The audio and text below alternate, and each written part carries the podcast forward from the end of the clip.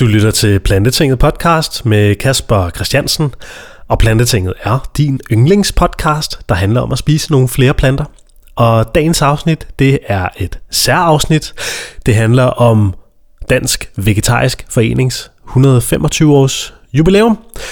Her onsdag den 24. november, der har holdt Dansk Vegetarisk Forening et stort arrangement for erhvervsliv og det offentlige og andre interessenter, der nu var i berøring med Dansk Vegetarisk Forening.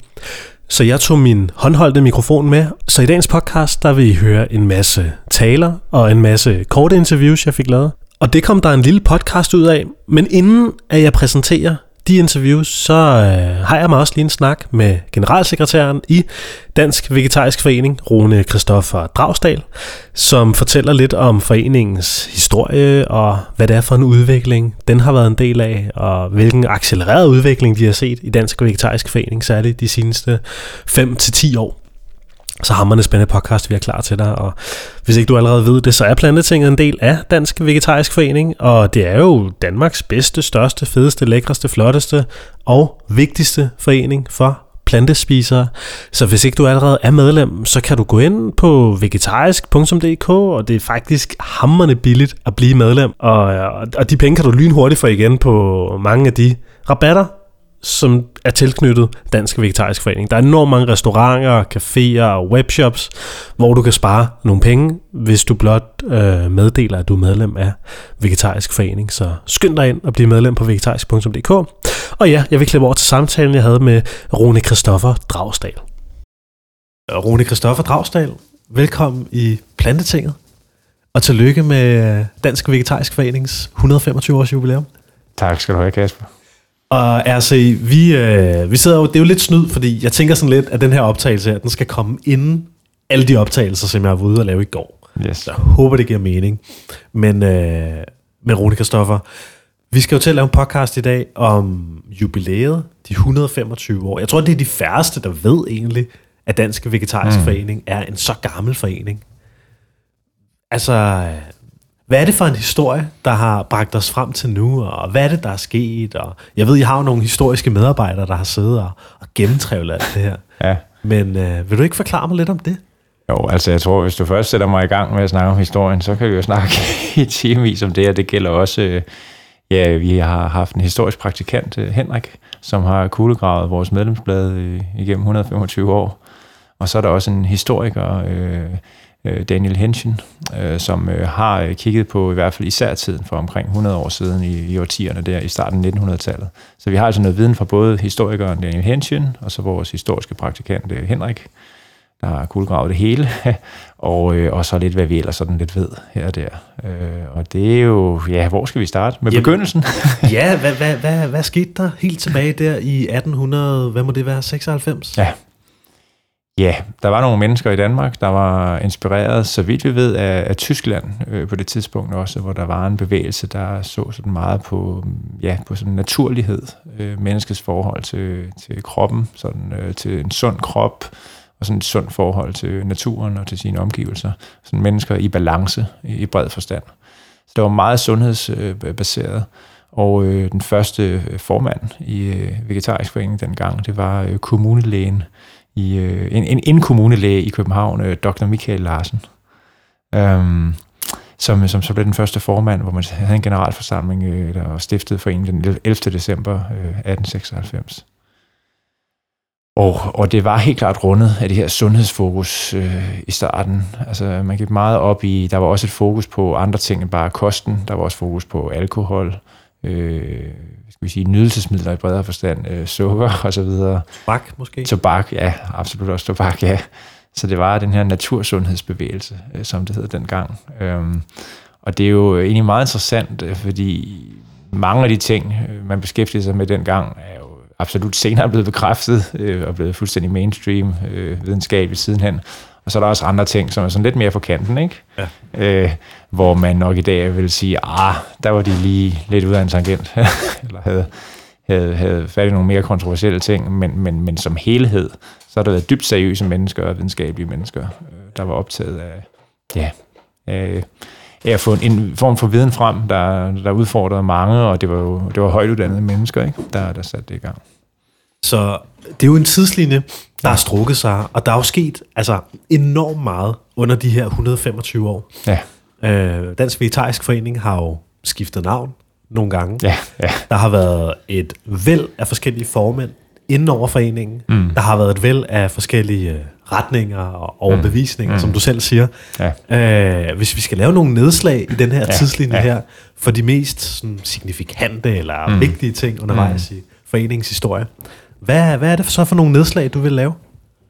Jamen, jeg vil stadig øh, have et nedslag, der, hvor det stadig er meget sundhed, øh, det, der fylder virkelig meget det første halve århundrede, ikke? i forskellige afskygninger, øh, men, men hvor der er afledte effekter af det, som egentlig også spiller over i de andre temaer, øh, vi kender til. Øh, altså man kan sige, dyre, det dyreetiske var der absolut også. Øh, det blev også øh, nævnt i medlemsbladene og optog også de mennesker, der var aktive, men sundhed fyldte bare virkelig meget. Mm. Øhm, men under Første Verdenskrig, øh, så var der den her danske øh, læge øh, Mikkel Hindhede, som øh, blev sat til at rationere befolkningens kost for at spare på ressourcerne under krigen. Så øh, man skulle spise mere robrød og grøntsager og kartofler, og mindre kød. Og, øh, ja, og der blev simpelthen så man reduceret svinebestanden til en femtedel, og kvægbestanden til to tredjedele. Og der har vi jo faktisk der et af de tidlige historiske eksempler på en land, der faktisk skærer kraftigt ned på den animalske produktion, for øh, på grund af noget ressourcemæssigt. Det var så bare ikke i forhold til sådan miljøbeskyttelse, men det var i stadig form af at værne om ressourcerne mm. under en krig. Og det er jo en forløber for den moderne debat om ressourcer, hvor vi ved, det kræver rigtig mange ressourcer at give foder til dyrene, mm. frem for at producere mad direkte til mennesker. Så, så, der, så der ser man, den, den ligger der gemt der, sådan indirekte, på grund af Første Verdenskrig, som et tema også, øh, selvom det er sundhed, der er den store debat og den store drivkraft øh, i foreningen. Så måske det første sådan rigtig store sådan, øh, eksperimentelle interventionsstudie med vegansk eller vegetarisk plantebaseret mm. kost på, mm. på befolkningsniveau. Mm. Altså man har jo simpelthen inddraget hele befolkningen. Og det var det, Mikkel Henhed, han Ja, det gjorde, med. Jamen, han, han lavede jo små undersøgelser i det daglige. Han havde et meget berømt forsøg med en, en, en, en mand, som så vidt vides, jeg kan ikke lige huske detaljerne, men jeg mener, det var noget med, at han levede kun af kartofler, og var det, var det lidt smør eller sådan noget. Det var meget ensidig og enkelt kost i et års tid, men det var for at bevise, at man selv med det faktisk kunne få rigtig meget. Det her, det skal ikke forstås som en anbefaling af, at det er en god idé at leve sådan i dag. Øh, det Mikkel Henhed mere ville vise, det var bare, at man generelt overdrev kroppens proteinbehov. Der var nogle ja, store misforståelser om, at man skulle have masser af kød og animalske fødevarer for at få nok protein, og det var han meget optaget af at vise, at det er sådan set noget, noget vrøvl. Mm. At der, der, og det er jo i virkeligheden også en af de ting, der i dag i sundhedsdebatten er den der proteinmyte, at det er ikke fordi proteiner ikke er væsentlige, og måske hvis du træner virkelig, virkelig hårdt, så, så kan det være særlig væsentligt at være opmærksom på, eller hvis du er ældre og småt spisende, skal man være opmærksom på det. Men generelt er der et helt fordrejet overfokus på proteiner. Det var han jo en tidlig fortæller for at sige, at ro på. Det, det, det er i virkeligheden ikke det her, der, der er den store øh, udfordring. Der er masser af proteiner i planteverdenen. Det var han en tidlig fortæller for at henhede. Og han, det skal siges, han var ikke vegetar, men han færdedes i vegetarisk forening, øh, og holdt tit, øh, ja, han var ligesom en, en, en god ven af foreningen, og ligesom en stærk forsker og kunne knytte tingene op på allerede dengang. Og hvad, hvad endte han med sådan at betyde for, for Dansk Vegetarisk Forening? Jeg vil mene, at han netop endte, han gav det jo legitimitet, den bevægelse, der var dengang. At øh, en ting var, at det allerede var en læge, der var den første formand, men der så også er en stor forsker, som er øh, leder af Statens Laboratorium for Ernæringsundersøgelser. Altså, altså hvis han havde ledet i dag med samme stilling, så havde han været nok leder af det, der hedder DTU's Fødevareinstitut, som er den store øh, forskningsinstitution i Danmark inden for fødevare- og ernæringsforskning. Så det, det var hans position dengang. Og I har dedikeret en pris til ham også? Det er rigtigt, ja. Øh, den øh, oprettede vi for, øh, for fire år siden, og har så i år, ja i går, øh, hvad hedder det, eller i forbindelse med vores øh, 125-års jubilæum her, der har været fest for, øh, for erhvervsliv, professionelle og politikere. Der har vi øh, så uddelt den for femte gang, ja. Hvem uddelte den her Mikkel Henhed pris til, og hvorfor? Ja, men øh, der har været mange overvejelser frem og tilbage om, hvem skulle man nu give det til. Og, og virkeligheden er jo her i 2021 og det sidste års tid især, så der hvor der virkelig er sket en forandring i Danmark, der virkelig rykker noget på det plantebaserede, det er øh, politisk. Det er virkelig der, der, der kommer ikke bare øh, folk, der siger en masse gode ting, men faktisk også konkret handling. øh, penge, øh, strategier øh, osv., og sådan noget konkret. Og øh, da endte vi så med den priskomité, der har været i, i foreningen, med at sige, at vi vil gerne give det til, til fem politikere i fællesskab fra fem forskellige partier. Fordi de hver især er den person i de partier, der, øh, ja, de er ikke bare en, der hver især kæmper for det i deres partier, og har fået deres partier med på nogle ting, men de er faktisk også, de har fået gennemført helt konkrete ting. Og det blev simpelthen, øh, det blev Karl Valentin fra SF, Franziska Rosenkilde fra Alternativet, Ida Augen fra Socialdemokratiet, og øh, Søren Ege Rasmussen fra Enhedslisten, og øh, Senior Stamme fra Radikale Venstre. Og det, og det der altså, det de har til fælles, det er, at de faktisk har leveret noget konkret øh, altså enten konkrete, øh, hvad skal man sige, politisk vedtagende øh, strategier og handlingsplaner, og eller øh, penge, der er sat af til det. Og det er alt lige fra, ja, hvad skal man sige, Francisca i Københavns Kommune, det er hende, der er arkitekt bag en måltidsstrategi, der flytter millioner af måltider øh, i en meget grønnere retning. Øh, og de andre, det er så inde på Christiansborg, i form af landbrugsaftale, forskningsaftale og andre aftaler. Mm. Og, og der har vi sådan tænkt det her med, man skal jo når man begynder at give priser til politikere, skal man tænke sig om, synes vi, fordi at det, øh, det er, øh, ja, de skal skulle have dem for noget, der rykker noget. De skal have gjort en forskel. Og samtidig så skal man også anerkende, at der faktisk er flere, der har rykket på den her dagsorden på forskellige måder. Mm. Øhm, og vi, jo, vi bliver virkelig glade for at se, øh, jamen dels at de bliver glade for øh, at få øh, prisen sammen i fællesskab, øh, men også at de fik også et bravende bifald fra, ja. fra dem, der var til stede. Ja fordi også at anerkende, at der er nogle folkevalgte, der, der faktisk ja, forsøger og gennemfører ting. Mm. Og det er også en opmundring, når vi kan sidde og være frustreret over, at der sker for lidt, for der, der sker jo stadig alt for lidt politisk. Men det her det er nogle mennesker, der har gjort en særlig indsats, og, og virkelig har, har rykket noget konkret.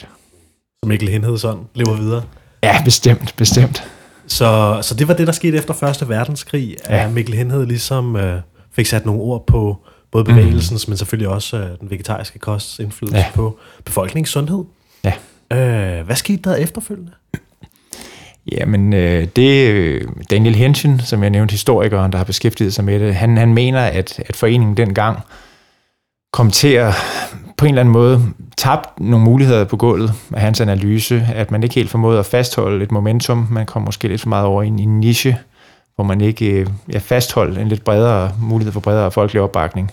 Øh, tog nogle, nogle debatter, øh, hvad skal man sige, eller et, et fokus, der ligesom ikke rigtig gav en, en bred, større opbakning, så foreningen blev mindre, ja, altså mindre færre medlemmer, og lidt mere måske usynlig igen. Altså, men den var der jo og levede videre, og øh, det er jo ikke fordi, der ikke skete øh, spændende ting. Øh, der kommer jo andre spændende personligheder, som dukker op senere i øh, historien. Øh, i 40'erne ikke mindst øh, er der meget fokus på øh, øh Kirstine Nolfi, øh, som var en læge, øh, som øh, drev et kursted, hvor hun også behandlede folk med en meget øh, skrabkur, i høj grad af, af råkost, øh, og hvis jeg husker rigtigt, også rå mælk, øh, uforarbejdet. Det, blev, og det var også meget kontroversielt dengang, og det endte faktisk med, at man øh, anklagede hende for at have forsaget en, øh, en patients øh, død på kurstedet.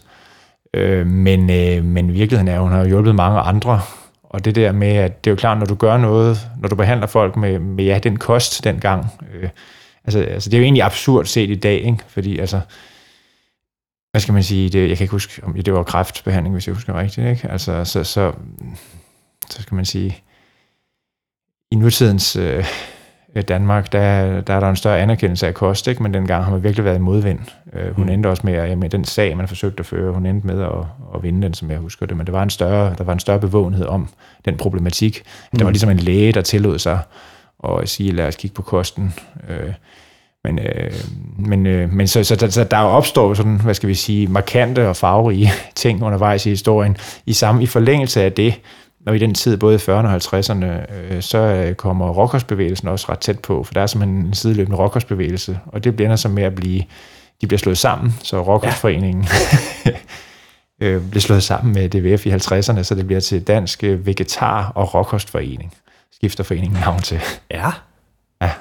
Og så vidt jeg kan forstå, så medlemstilvæksten, den er sådan ikke så meget eksisterende, men der er sådan en stabil medlemskare, der sådan ja, holder fast i den her... Ja, vi har, vi har ikke de helt præcise tal, men mm. den er sådan i hvert fald ikke... Der, altså, den lever jo videre med et, et eller andet antal 100 medlemmer. Mm. Jeg kan ikke huske, om det er 500 eller hvad det er. Så, så den er der jo ja. stadig. Ja, ja, ja. Øhm, og forsøger jo ligesom, der er en debat om det med råkostspiserne, hvor man netop forsøger at øh, ligesom sige, gøre dem til en del af, øh, øh, sikre at sige, altså de, de, de er i hvert fald en beslægtet bevægelse, så hvorfor skal der være to forskellige foreninger, ikke? så man ender med at blive enige om at, at slå sig sammen. Mm. Og det er jo egentlig lidt det, man også faktisk helt tilbage, hvis jeg lige skal spole lidt tilbage i, øh, jeg mener det er tilbage i 1910'erne, der har foreningen jo også de her, de, altså, det er jo ikke engang debatter om det, man konstaterer bare, at man sådan set har tre underbevægelser. Man har, øh, man har øh, dem, som altså, ja, lever af råkost, så har man dem, som øh, lever kun af planteføde, det er før ordet veganer blev opfundet, og så har man dem, der også spiser mælk og æg. Mm. Og man har ligesom forsøgt at farve de her grupperinger hele vejen igennem tiden. Men, øhm, og vel, der har været debatter, der har været sådan en livlig debat internt, men vi har ikke indtryk af, at der har været den store, sådan store ideologiske sværslag og slagsmål om det igennem tiden. Man har til synligheden været rimelig god til ligesom at, at prøve at fagne folk, så, så en relativt lille bevægelse ikke blev endnu mere marginaliseret ved mm. at splitte sig op i bitte små fraktioner mm. øh, dengang. Mm. Så vi bevæger os lige så stille frem i ja. tiden. Øh, du nævnte 40'erne, 50'erne, 60'erne, 70'erne. Ja. Hvad, hvad, hvad, hvad sker der med Dansk Vegetarisk Forening i den periode? Jamen igen, der bliver ved med at være mange gode kræfter, der ligger holder foreningen i gang og laver aktiviteter og udgiver medlemsblad meget kontinuerligt jo. Øhm, øhm, og det er også der, det, der danner grundlaget for al den her ja, historiske ja, viden, som ja, vi sidder og har nu. Ja, at der er alle de her medlemsblade, ja. især hvor man kan se tendenserne. Men, men i 60'erne, der begynder den sådan moderne miljøbevægelse at blive født. Øhm, der er en kendt bog, der hedder af Rachel Carson, der hedder The Silent Spring, det tavse forår, som ligesom blev fokus på, ja, øh, hvad skal man sige, øh, pesticider, øh, hvad det gør ved, ja, ved biodiversitet og grundvand og så videre. Ikke? Altså forskellige former for kunstgødning, sådan hele den moderne landbrugsrevolution, hvad der er negative effekter på miljøet. Mm. Og det er jo en bredere samfundsdebat, som finder sted i samfundet, og der kan man jo sige, det er jo den, der føder mange af nutidens miljøorganisationer. Det, det er den bevægelse, der er der. Og der er jo i hvert fald et eller andet, der gør, at det ikke er vegetarisk forening, der, der tager fat i den og ligesom fører, der, der, der opstår andre nye kræfter. Og øhm, øh, Daniel Henschen har bemærket, det kan man læse i det her historiske jubilæumshæfte, vi har lavet. Øhm, han, han mener egentlig, at, at DVF allerede tilbage i begyndelsen af 1900-tallet var i gang med meget af det, der skulle være forløberne til økologien og mm. til den moderne miljøbevægelse. Men, men, men man, bliver ligesom, man ender med alligevel ikke at være primus motor i det, det er for 50 år siden. Fordi der kommer andre kræfter til, og ligesom har miljøet som dagsordenen. Der har DVF jo stadig en mere blandet, tværgående dagsorden, kan man sige. Ikke? Og, øh, og det gør en masse af de organisationer, vi kender i dag herhjemme, øh, bliver født i årtierne derefter. Og det er jo alt lige fra både internationalt, der dukker Greenpeace op, og senere, hvad hedder det, NOAA i Danmark, øh, det økologiske råd, som i dag hedder Rådet for Grøn Omstilling. Økologisk Landsforening. Altså mange af de her organisationer, der er født de sidste cirka 50 år. Og som vi også arbejder sammen med den dag i dag. Ja, det gør vi, og det er jo så det skønne ved det, at nu hopper vi næsten for langt så frem til nutiden, men det man kan sige, er så de seneste år her, de sidste måske især tre år, er vi så i stigende grad begyndt at få en rigtig god dialog og samarbejde med de andre grønne organisationer i Danmark, ja. hvor vi så kan samarbejde om det her, øh, for de også er begyndt at interessere sig og engagere sig meget for, for omstillingen mod flere plantebaserede fødevarer og, og færre landbrugsdyr. Og, øh, og det giver en trolig stor styrke, at alle de her andre organisationer, de store grønne organisationer, også går ind i det her spørgsmål. Mm. Og så kan vi så have et, et smukt samarbejde med dem, og så ikke mindst øh, plantebranchen også, mm. erhvervsorganisationen for, for fødevareproducenterne, der producerer plantebaseret fødevarer. De sidste 5-10 øh, år, Stoffer, det er jo som om, der sker et eller andet mm. ude i samfundet, mellem for 5 år og 10 år siden. Du begyndte at blive frivillig i den her forening for hvor lang tid siden? 11 år siden. 11 år siden? Ja. Hvad var det, der fik dig tiltrukket af sådan en gammel, mm. gavet forening som Dansk Vegetarisk Forening? Jeg vil lige gå et par år før det, at i 2006 så udgiver øh, FN's øh, fødevare- og landbrugsorganisation FAO den her rapport, der hedder Livestock's Long Shadow, landbrugsdyrenes lange skygge. Og det er den, der ligesom, øh, hvor ligesom fortæller verden, og jo også mig, at det her det er der verdens største miljøproblemer. Og så konstaterede jeg, at på trods af, at en FN-institution siger det her, så var det stadig noget, der fyldte meget lidt i miljødebatten. Jeg gik til et hav af debatter, konferencer, arrangementer og stillede spørgsmål til det her hele tiden. Jeg var sådan hele tiden den person, der rakte hånden op med et spørgsmål til sidst og sagde, hvad med kødproduktionen? Mm. Der i slutnullerne. Mm. Øhm, Øh, så, og ja, der var meget få stemmer herhjemme, der, der snakkede om det på det tidspunkt, øh, og det synes jeg også var provokerende et eller andet sted. Så overvejede jeg i de år, øh, for jeg var studerende ved Københavns Universitet også, jeg overvejede meget, jamen det her, det vil jeg jo egentlig gerne arbejde med, altså professionelt kunne jeg mærke klart, men, men, men skal jeg, skulle jeg lægge mine kræfter inden for nogle andre organisationer, inden for det etablerede system, eller var det måske Dansk Vegetarisk Forening? Så blev jeg frivillig i 2010.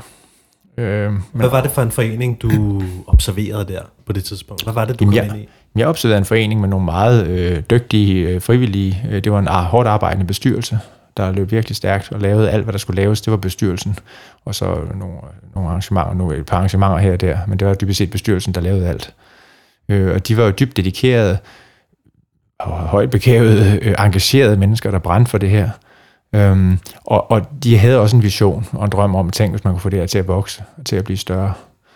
Og så var der en periode, hvor jeg lagde en masse kræfter som frivillig. Jeg var ikke bestyrelsesmedlem, men jeg lagde bare en masse frivillige kræfter i samarbejde med de her hårdt arbejdende mennesker i bestyrelsen. Og øh, som jo også havde et helt job ved siden af, ligesom jeg også havde studiejob ved siden af. Men så i fællesskab, så fik vi sådan gradvist penge til at kunne ansætte først en studenter med hjælp 10 timer om ugen. Det var simpelthen den første ansættelse. um, og så voksede det, så kunne vi så et år efter ansætte en skal vi sige, færdiguddannet person 20 timer om ugen, så blev det 30 timer om ugen, så kom der så også en praktikant oveni, øh, og så, ja, så, så voksede det sådan stille og roligt, og så er det jo, øh, der sker noget relativt afgørende i omkring 2016, og det er et tidspunkt, hvor, hvor jeg selv øh, ligesom stiller mig til rådighed i en samtale med, med, med bestyrelsen, og siger, hvor vi ligesom laver en aftale om, at jeg godt går ind og lægge endnu flere kræfter, jeg vil være med til at få det her til at vokse endnu mere, og blive mere solidt og stærkt, fordi den her bestyrelse, de løb jo mega stærkt, altså nogle af dem, de havde et fuldtidsjob og lagde fuldtidsfrivillige kræfter i øh, DVF samtidig, hvilket jo er helt vildt. Øhm, så, så man var nødt til at have en ansat, der kunne overtage nogle af beslutningerne, øh, så bestyrelsen ikke skulle træffe alle beslutningerne. Og, øh, og så lavede vi en, en aftale om, at øh, jeg vil godt arbejde gratis, frivilligt, indtil der er råd til, til at give mig lidt løn. Og, øh, og det gjorde også, at jeg kunne lægge en masse ekstra kræfter i det. Og så samtidig, det foregik samtidig det her, så var der også nogle andre frivillige, og nogle andre bestyrelsesmedlemmer, som blev ved med at lægge virkelig mange kræfter. Og, og det gjorde så, at vi som sammen fik, fik sat så meget gang i nogle ting, der også kunne skabe nogle indtægter.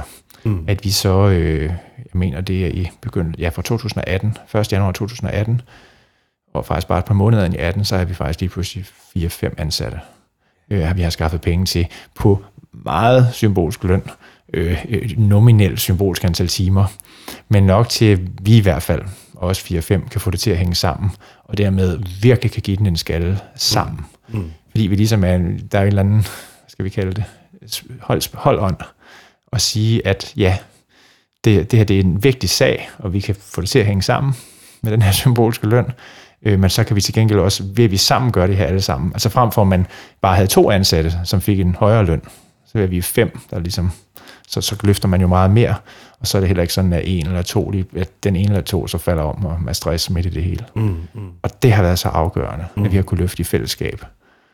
Og, og så har det ene taget det andet, og så mm. stille og roligt er vi jo nu en, en 12 medarbejdere cirka, og lige nu også en masse praktikanter. Og over 4.000 medlemmer? Ja, det er også, og det er jo klart, at det er afgørende for den finansiering af, når du kan begynde at ansætte professionelle medarbejdere. Det er jo fordi, der er flere og flere, der melder sig ind, mm-hmm. og dermed ja, medlemskontingenter, men også som, som donerer penge mm. i, i vores øh, nytårsindsamlinger, og, eller støtter med faste bidrag. Det er jo klart, det er jo de midler, der er basisfundamentet for mm. foreningen, at der er medlemmer og bidrag videre. Mm.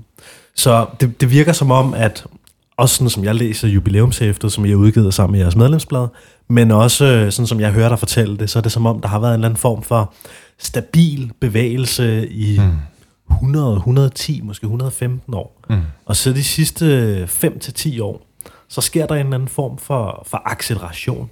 Mm. Øh, både i, i medlemstallet ja. her i Dansk ja. Vegetarisk Forening, ja. men også i den brede samfundsbevågenhed. Ja. Ja.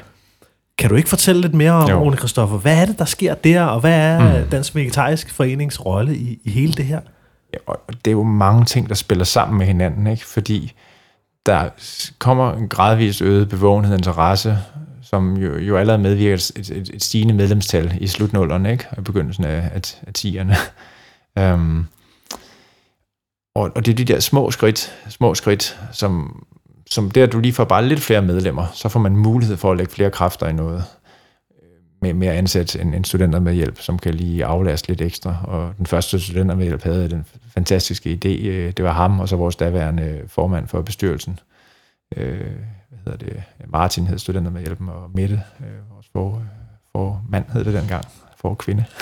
Men øh, det var deres idé at, øh, at øh, hive fat i Coop, fordi der var et for ringe udvalg på supermarkedernes øh, hylder generelt, og de havde lige lanceret sådan et manifest for fremtidens fødevarer, og der var ikke en lyd om det plantebaserede, og slet heller ikke i de andre supermarkeder. Men så fik studenter med hjælpen og sagde, lad os lige lave et debattenlæg til politikken om det her. Så var der sådan en opråb om det, og så ville Coop gerne i dialog med os, så vi kom til et møde, og så spurgte de, jamen, hvad vil I gerne have på hylderne? Hvad, øh, hvad, hvad savner I? Og så kørte vi, jeg tror, en slags Facebook-afstemning, eller spurgte folk. Og så lavede vi en liste over sådan fem produkter, vi anbefalede mig til hjem det var sådan, der kom gang i den i supermarkederne, at det ligesom blev et emne, at man også burde have nogle, nogle ordentlige erstatningsprodukter, øh, så at sige. Fordi der var selvfølgelig, der har altid været frugt og grønt og linser og kikærter, men nogle andre typer produkter. Det, det var sådan set det, den måde, det, det begyndte at se sin spæde start i Danmark i 2014. Du, man kan se det på kurverne, ja. at, at det er der, det begynder. Øh, ja. Så, så det viser også bare, hvor meget betydning en studenter med hjælp lige pludselig kan få, fordi han har lige det ekstra overskud eller et eller andet til ja. lige at få en idé. Øh, men igen, man kan ikke understrege nok, hvor meget de her frivillige bestyrelsesmedlemmer har lagt enormt mange kræfter mm. i, samtidig med, at de har haft øh, andre jobs ved siden af. Der er en, en ja, altså der er jo mange, der har jo været en 20, 25 forskellige bestyrelsesmedlemmer inde i årenes løb, ikke? men mm. der er jo, jeg ved også godt, der er måske en 5-10 stykker, der virkelig har offret en masse privat for at kunne banke det her op mm. i en periode. Øh, og det er jo stort, at de har gjort det. Vi havde ikke stået der, hvor vi står i dag, uden de de frivillige, og alle de andre skønne frivillige kræfter. Men det er jo klart, altså, sådan er det jo nogle gange. Der er jo nok nogle gange en, nogle enkelte, som ligger ekstraordinært meget, men så er der også alle de andre udenom, som også understøtter. Og man har brug for begge dele. Mm. Godt. Så vi er jo fremme i nutiden, ja. og øh, der blev holdt et stort 125 års jubilæum øh, som I kan høre nogle interviews fra senere i den her podcast ja. her. Men Rune Kristoffer, hvad er det for en øh, oplevelse, du står med? Øh, en følelse, mm. og tanker og refleksioner mm. efter sådan 125 års jubilæum. Hvad er det, der går igennem hovedet på dig, og hvad er det, ja?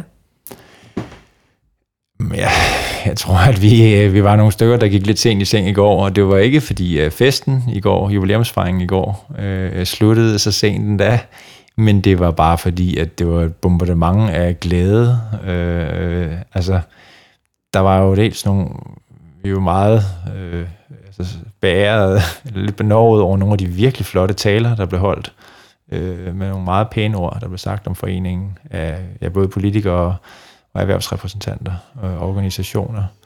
Um, men, øh, men det var det var en ting at få de, altså at der blev sagt så flotte ting om, om alt det, vi går og laver. Øh, men så oven i det, så var det også, altså når folk gik hjem, det var virkelig sådan, de lyste sådan op og sagde, at de havde været fantastisk, altså de brugte sådan meget, meget flotte adjektiver, altså mm. superlativer om mm. arrangementet.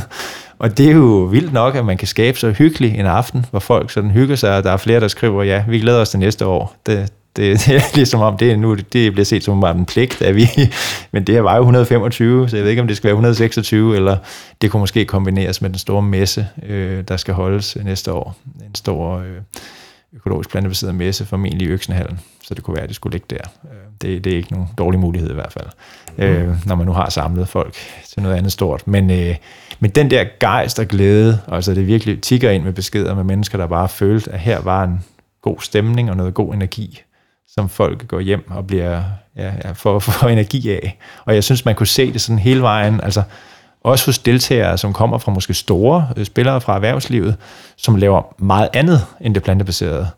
Men de kan også blive helt høje af den der energi, ja. der er, øh, hvor de bliver inspireret og får et ekstra skud øh, positiv øh, slagkraft med hjem til deres kollegaer. Ikke?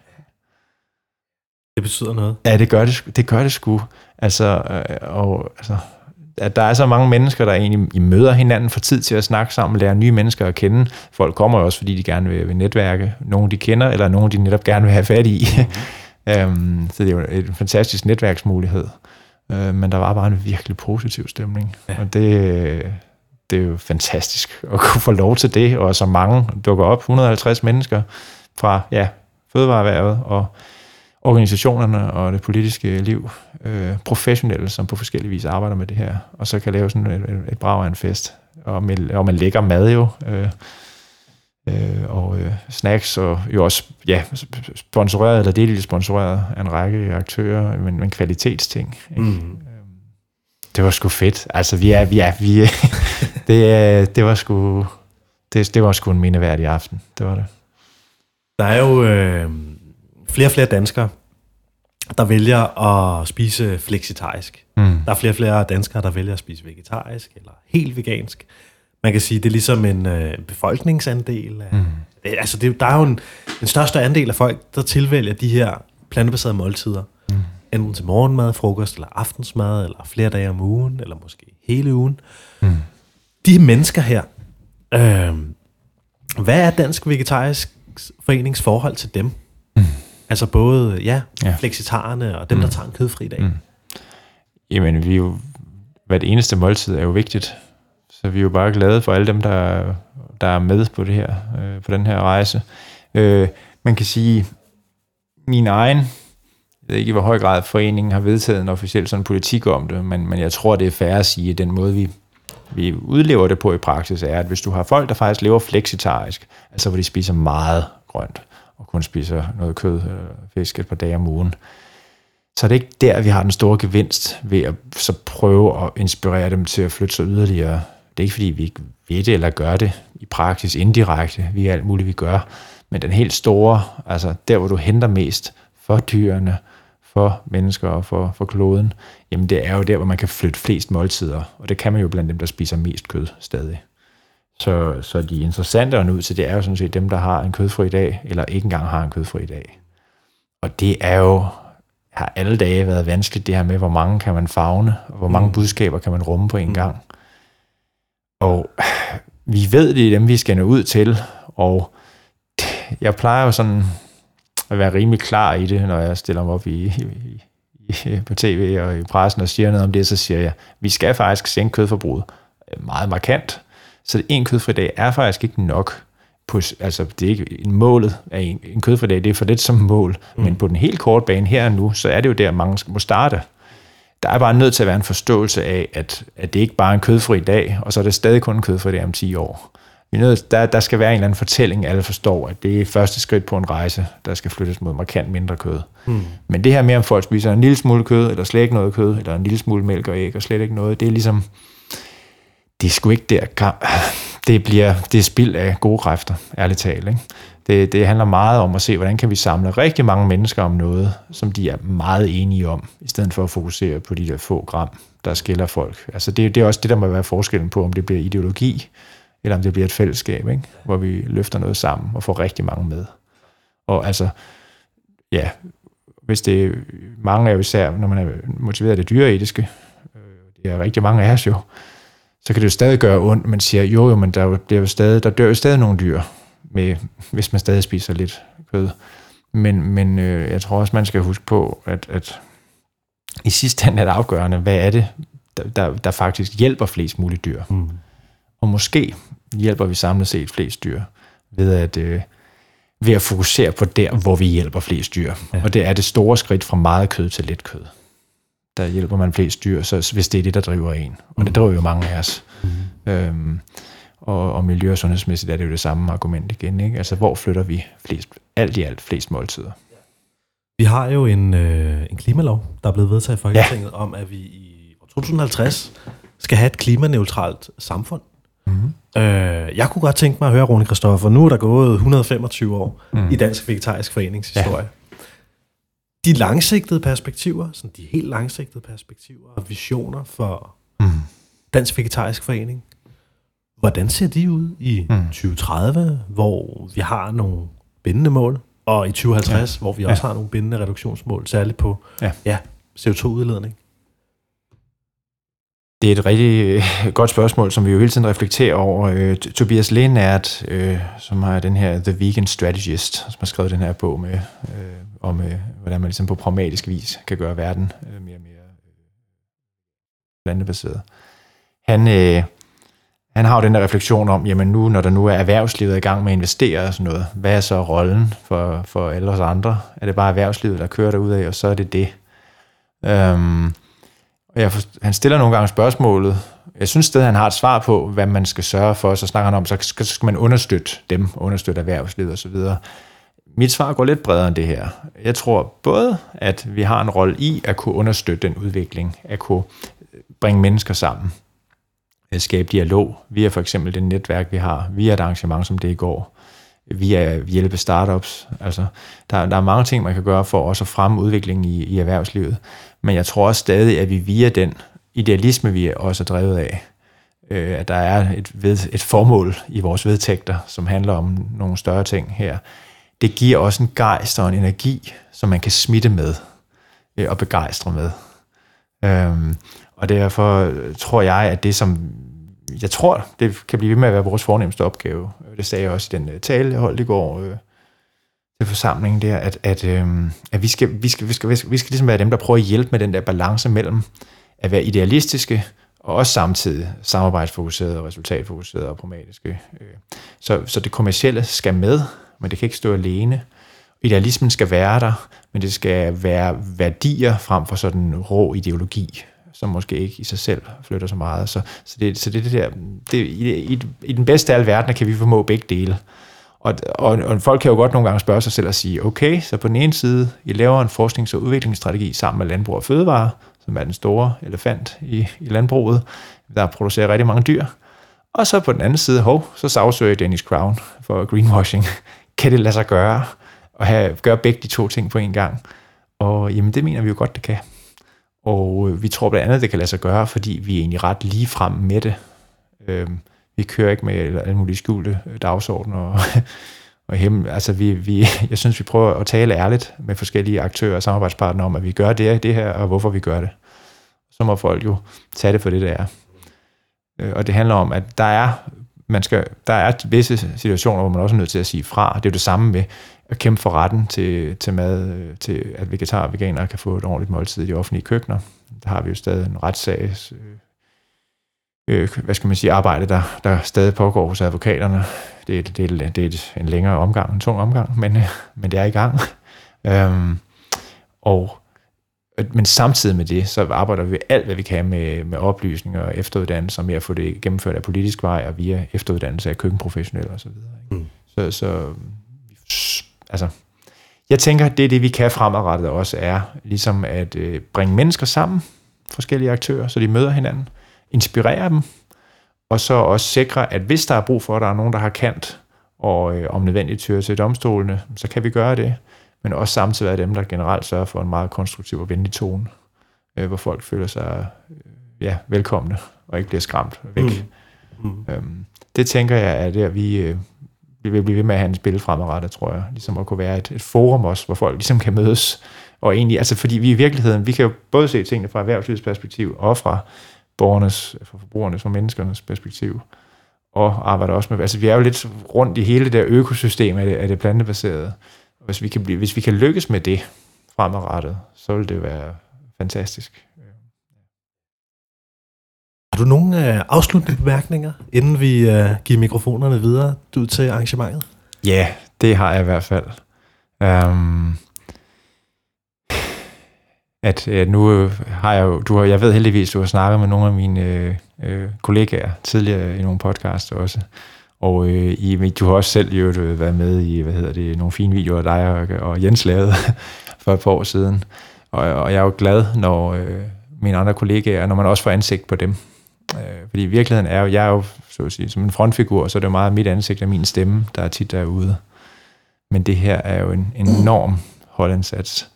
Øh, jeg har ja, de mest fantastiske kollegaer, man kan forestille sig. Og jeg bliver, nu bliver jeg rørt igen. det bliver det også til jubilæumsarrangementet, at øh, det er helt utroligt, så dygtige de er, og så fantastiske mennesker de er. Og det, det er en gave at kunne få lov at samarbejde om den her vigtige dagsorden med så gode mennesker. Ja. Lad os uh, kalde det det sidste ord. Tak. Kasper. Og give mikrofonen videre. Dagens konferencier til Dansk Vegetarisk Forenings 125 års jubilæum, det var bælfrugtsentusiasten Trine Krabs, som øh, tog os alle sammen i hånden og bragte os trygt igennem den her aften her. Og lad os da lige ganske kort høre, hvad hun havde at sige.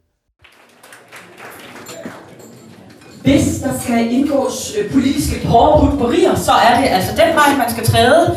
Hvis man har anlæggende, som har mere praktisk karakter, øh, mere porrepraktik, så skal man henvende sig til mig. Det kunne være, at man havde et lille kropsligt indslag, man havde lyst til at dele, øh, en lykønskning eller noget, og så kan man bare komme op til mig, og der er allerede øh, nogen, kan jeg sige, på listen, der har tænkt sig at tage det her rum ind.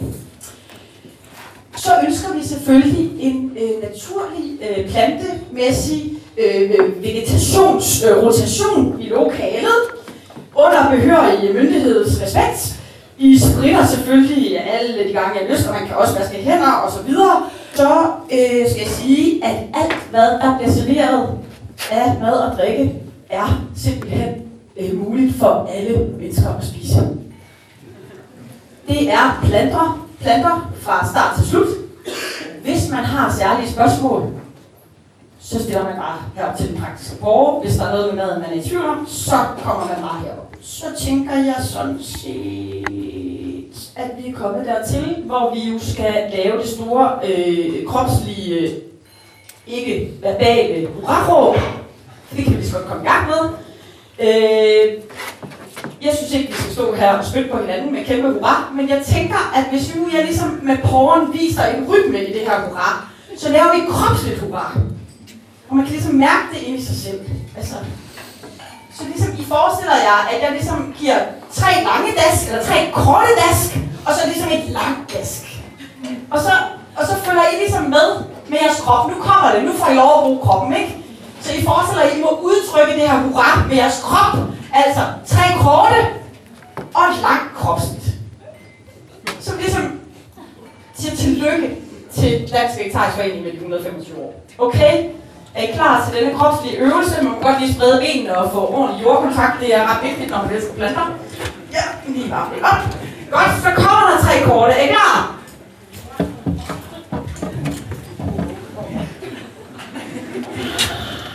Og så skal man jo skrue. Og i det følgende, der kan du høre et kort interview, jeg lavede med Alexander Afredi og Anja Bindespøl fra flødeboldvirksomheden Glean, der opcykler kikærtevand til lækre plantebaserede konfektyrer. Så øh, prøv lige at høre her, hvad jeg har snakket med dem om. Jeg står her med Anja og Alexander fra Glean. I er blevet nomineret til Årets plantebaserede iværksætter af Dansk Vegetarisk Forening. Vi står til Vegetarforeningens 125 års jubilæum. Hvordan, øh, hvordan er I blevet en del af Dansk Vegetarisk Forening, og hvad, hvad er det, I synes, Vegetarforeningen gør for jer, som er så fedt? Ja, vi blev en del af Vegetarisk Forening, fordi at, øh, jeg mødte dem på en messe, jeg var til med mine første flødeboller. Og så var de rigtig søde til at tage mig under armen og øh, hjælpe mig med mine spørgsmål. Så jeg, ja, da jeg startede i 2018, der mødte jeg Mie, øh, og så talte vi sammen om, hvilke muligheder der var, og hvis jeg havde nogle udfordringer, så skulle jeg bare komme til dem. Og hvad, hvad er det for en udvikling, I har set Dansk Vegetarisk Forening været igennem, mens uh, I har udviklet på jeres flødeboller? De er blevet meget mere øh, synlige i billedet. Også, øh, jeg kan mærke, at supermarkederne og andre aktører ved, hvem de er, og kan se en værdi i at samarbejde med dem. Jeg tror også, jeg tror også det er vigtigt, at for eksempel sådan et arrangement som her, at det begynder også at tiltrække private altså aktører på markedet, hvor sådan nogle som os vil jo rigtig gerne ud til de private, altså for eksempel, øh, der Grofa er her i aften, og nogle andre store. Og der er det meget vigtigt, at man ligesom har, hvad skal vi sige, den der meget idealistiske, idealistiske tankegang til det, men også på en eller anden måde kan få kombineret det med noget private, så vi ligesom kan få skaleret det hele op og få, ja, få hele, hele kloden til at spise plantebaseret. Ikke? Så der er det bare vigtigt, at man har et samlingspunkt, og det, det, øh, det har de skabt her, kan man sige. Hvordan øh, ser fremtiden ud for Glean? Jamen, øh, det ser travlt ud, ja. Nu får vi jo, øh, som vi lige nævnte, nu får vi jo leveret vores øh, monster af maskine her til april. Og øh, den har jo lidt af en kapacitet, og det har, har vi jo selvfølgelig øh, købt, fordi vi har store planer. Vi vil rigtig gerne ud, øh, og øh, ja, være den foretrukne flødebold sådan set. Uden at gå på kompromis med smagen, og det er jo selvfølgelig den øh, nød, vi lige skal have knækket. Øh, og det, er jo altid svært at skalere produ- produktionen op og bi- bibevare sin, øh, eller bevare sin øh, fleksibilitet og sin øh, kvalitet osv. osv. Så det er det, vi kommer til at bruge resten af, af hele næste år på. Det er at forfine vores processer og få standardiseret det og få det gjort lidt mere, øh, hvad skal man sige, meget mere kommercielt. Ja. Og jeg vil ikke også lige sige tillykke til Dansk Vegetarisk Forening. Tillykke. Sejt. ja, tillykke til Dansk Vegetarisk Forening. Og der var også nogle vigtige punkter i generalsekretæren Rune Christoffer Dragsdals tale til 125 års jubilæet. Og lad os høre det. Kære alle sammen, hjertelig velkommen til Dansk Vegetarisk Forenings 125 års jubilæumsfest.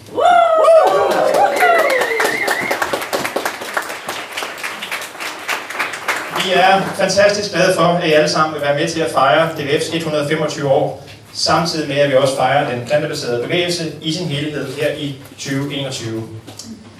Hvis nogen nu skulle være i tvivl, om man kan overleve vegetarisk, så må vi konstatere, at foreningen har overlevet 125 år indtil videre. Og vi bliver naturligvis lige så længe, som der er brug for os. Lidt historie. Vi står jo på skuldrene af mange mennesker. Den vegetariske bevægelse har rødder fra tusinder tilbage til det gamle Grækenland og Indien. I 1847 så opstod ordet vegetarian sammen med Vegetarian Society. Det var et kompromis mellem nogle mennesker, der spiste planter, og nogle, der spiste planter, samt mælkeprodukter og æg. I 1896, så blev DVF så grundlagt. Og i 1897, et år efter grundlæggelsen, jamen, så havde DVF hele 33 medlemmer. Og øh, det blev derfor konstateret, at der var grundlag for at fortsætte foreningen. Det må man kalde lidt underspillet konstatering her øh, 125 år senere. Hvad står øh, Dansk Vegetarisk egentlig, Dansk Vegetarisk Forening egentlig for? Jamen, vi forsøger at kommunikere konstruktivt og fokusere på positiv inspiration. Men øh, selvfølgelig kan vi også bide fra os, hvis vi ikke føler det er nødvendigt. Nogle synes måske derfor, det er lidt svært at gennemskue, jamen, hvor har de altså egentlig den her vegetariske forening? Det vi forsøger er egentlig at være konsistente i nogle værdier. Vi lytter til forskerne, som peger på, at der er brug for en markant omstilling i vores fødevaresystem. Og vi vil kæmpe for retten til, at man kan leve vegetarisk og vegansk, hvis man har valgt det. Derfor så benytter vi os også, om nødvendigt, af retssystemet, for eksempel, hvis vi mener, at virksomheder eller staten svigter deres ansvar. Men samtidig så tror vi på, at vi flytter helt enormt meget ved at oplyse og inspirere borgere, erhvervsliv, professionelle og politikere. Og vi tror virkelig helt oprigtigt på, at hvert eneste måltid, hvert eneste skridt tæller. Så hvad vi egentlig forsøger, det er at ramme den her lidt umulige balance, men vi forsøger mellem idealisme og pragmatisme. Der er også brug for både idealer og kommersielle kræfter, hvis en omstilling af vores fødevaresystem skal finde sted. Så vi skal arbejde med afsæt i vores værdier, men vi skal heller ikke lade os fortabe i ideologi. Der skal Dansk Vegetarisk Forening så fremover? De næste 125 år, eller vi kan jo håbe, vi kan overflødiggjort lidt før, end, øh, end 2146. Øhm, jamen, jeg har et par nyheder, som vi gerne lige vil dele med jer her. Vi har netop for få dage siden fået svar på en række projektbevillinger øh, fra Fonden for Økologisk Landbrug. Det betyder blandt andet, at vi kan fortsætte og udvikle netværk for fremtidens planteproteiner, som vi startede for to år siden. Hvis I ikke allerede er med, der er 125 medlemmer nu, hvis I ikke allerede er med, så er I meget velkommen i netværket. Det betyder også, at der vil blive gennemført en stor økologisk plantebaseret messe, formentlig i Øksenhallen, lige rundt om hjørnet, i november 2022. Så det kan I også glæde til. Det betyder også, at vi i samarbejde med Plantebranchen og Økologisk Landsforening kommer til at udarbejde en meget grundig analyse og markedsrapport over råvarer, ingredienser, produkter, udbrud og forbrugerpræferencer. Det er et meget dybdegående analysearbejde, men det glæder vi os meget til, så der kan træffes kvalificerede beslutninger på baggrund af gode data. Så kommer vi også til at starte et incubator-projekt for økologiske startups. Det er inspireret af vores storsøster i Berlin, ProVish International. Spred endelig budskabet, hvis I kender nogen disse små startups, som skal til at i gang, eller lige akkurat er i gang. Og så vil vi også begynde en kortlægning af den internationale efterspørgsel i udlandet på økologiske plantebaserede produkter i samarbejde med Økologisk Landsforening. Alle de her projekter, de vil blive gennemført i regi af Plantebaserede Videnscenter, som vi har startet i samarbejde med Økologisk Landsforening. Plantebranchen vil også være samarbejdspartner på flere af projekterne, og Plant-Based Innovation Hub i Vejle vil også være en samarbejdspartner, ligesom mange af jer andre også vil. Ja, nu fik jeg nævnt nogen, men alligevel ingen nævnt, ingen glemt, eller hvad skal vi sige. Nogle nævnt, det betyder ikke, at I glemte de andre.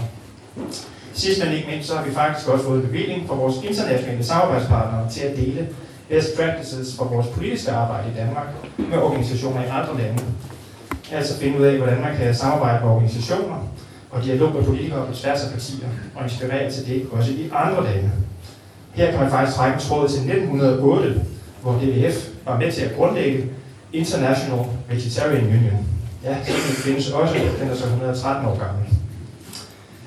Til enhver tid så gælder det naturligvis, at vi i DVF vi skal være der, hvor der er behov for os. Der er jo mange andre aktører, der beskæftiger sig med det plantebaserede. Jeg er altså være her i dag. Og det er jo både fantastisk og nødvendigt. Det er en dagsorden, som har brug for alle gode kræfter. En af de ting, som vi derfor vil forsøge også fremover, er efter bedste evne at facilitere dialog og samarbejde om omstillingen. Derfor vil jeg meget gerne takke jer alle sammen. For nogle af jer, så er det her hjerteblod, som vi arbejder med dag og nat. Blod, sved og sove for iværksættere blandt andet. For andre er det måske et nyt område, som I lige er begyndt at udforske fagligt. Men hvad I alle sammen her i aften har til fælles, det er, at I hver især på jeres egen måde spiller en rolle i den omstilling mod flere plantebaserede fødevarer, som er fuldstændig afgørende for, hvordan verden kommer til at se ud i fremtiden. Samarbejde på kryds og tværs er afgørende. Med en sammenskrivning af, hvad nogle kloge mennesker engang har sagt, ja, til syvende og sidst, så afspejler menneskers forhold til jordkloden og til dyrene, og også menneskers forhold til hinanden. Velkommen til. Til jubilæet stødte jeg også ind i folketingspolitikeren Karl Valentin fra Socialistisk Folkeparti, som øh, jeg lige ganske kort havde en, en snak med. Og øh, Karl han sagde det her. Okay, til at det er mig på scenen. Ja, Skal du op og holde tale? Ja, jeg er blevet spurgt, om jeg ikke vil holde tale. Ja, så det har jeg da tænkt mig at gøre. Jeg har skrevet en tale og alt muligt. Hvad handler talen om? Jamen, den handler... Ej, nu får du spoilers jo. Prøv at tænke. Du skal jo også ned... Nej, kun for dig, Kasper. Ah, tak. Øhm, jamen, jeg synes... Den handler om, hvad jeg synes, DVF kan, som er særligt. Og det er, at jeg synes, det er en forening, som er øh, både meget samlende og meget øh, pragmatisk, resultatorienteret, og så også meget visionær. Og øh, det synes jeg er nogle ekstremt vigtige værdier for den grønne bevægelse, vi har gang i nu. Fordi hvis vi ikke formår at være samlende og være pragmatiske, så bliver vi splittet op i en masse små grupper, der kan råbe, men ikke flytte noget reelt. Og det vil jeg synes var rigtig ærgerligt. Vi skal også turde tale de store værdier, og det synes jeg også, at- at DVF gør. Så jeg, jeg prøver sådan... Jeg prøver at holde en tale, der skamroser den forening, der har inviteret mig. Det tænker jeg var en god strategi. Og du er selv medlem. Jeg er også medlem, ja. Hvor længe har du været medlem nu? Det har jeg været i... Jeg vil skyde på lidt over tre år. Ja, ja. Også før jeg blev valgt til Folketinget. Ja, det, det har jeg været. Jeg, jeg blev det allerede, da jeg, da jeg var vegetar også, og lige kort inden jeg blev veganer, tror jeg, tror jeg det var. Hvad var det, der fik til at melde dig ind i sin tid? Det var, at jeg... Jeg har været i rigtig mange foreninger gennem mit liv, og er det stadigvæk. Øhm, men jeg havde brug for et fællesskab, som jeg kunne organisere mig i, som havde nogle af de samme overbevisninger som mig i forhold til dyreetik, i forhold til, hvordan vi skal indrette vores fødevaresystem.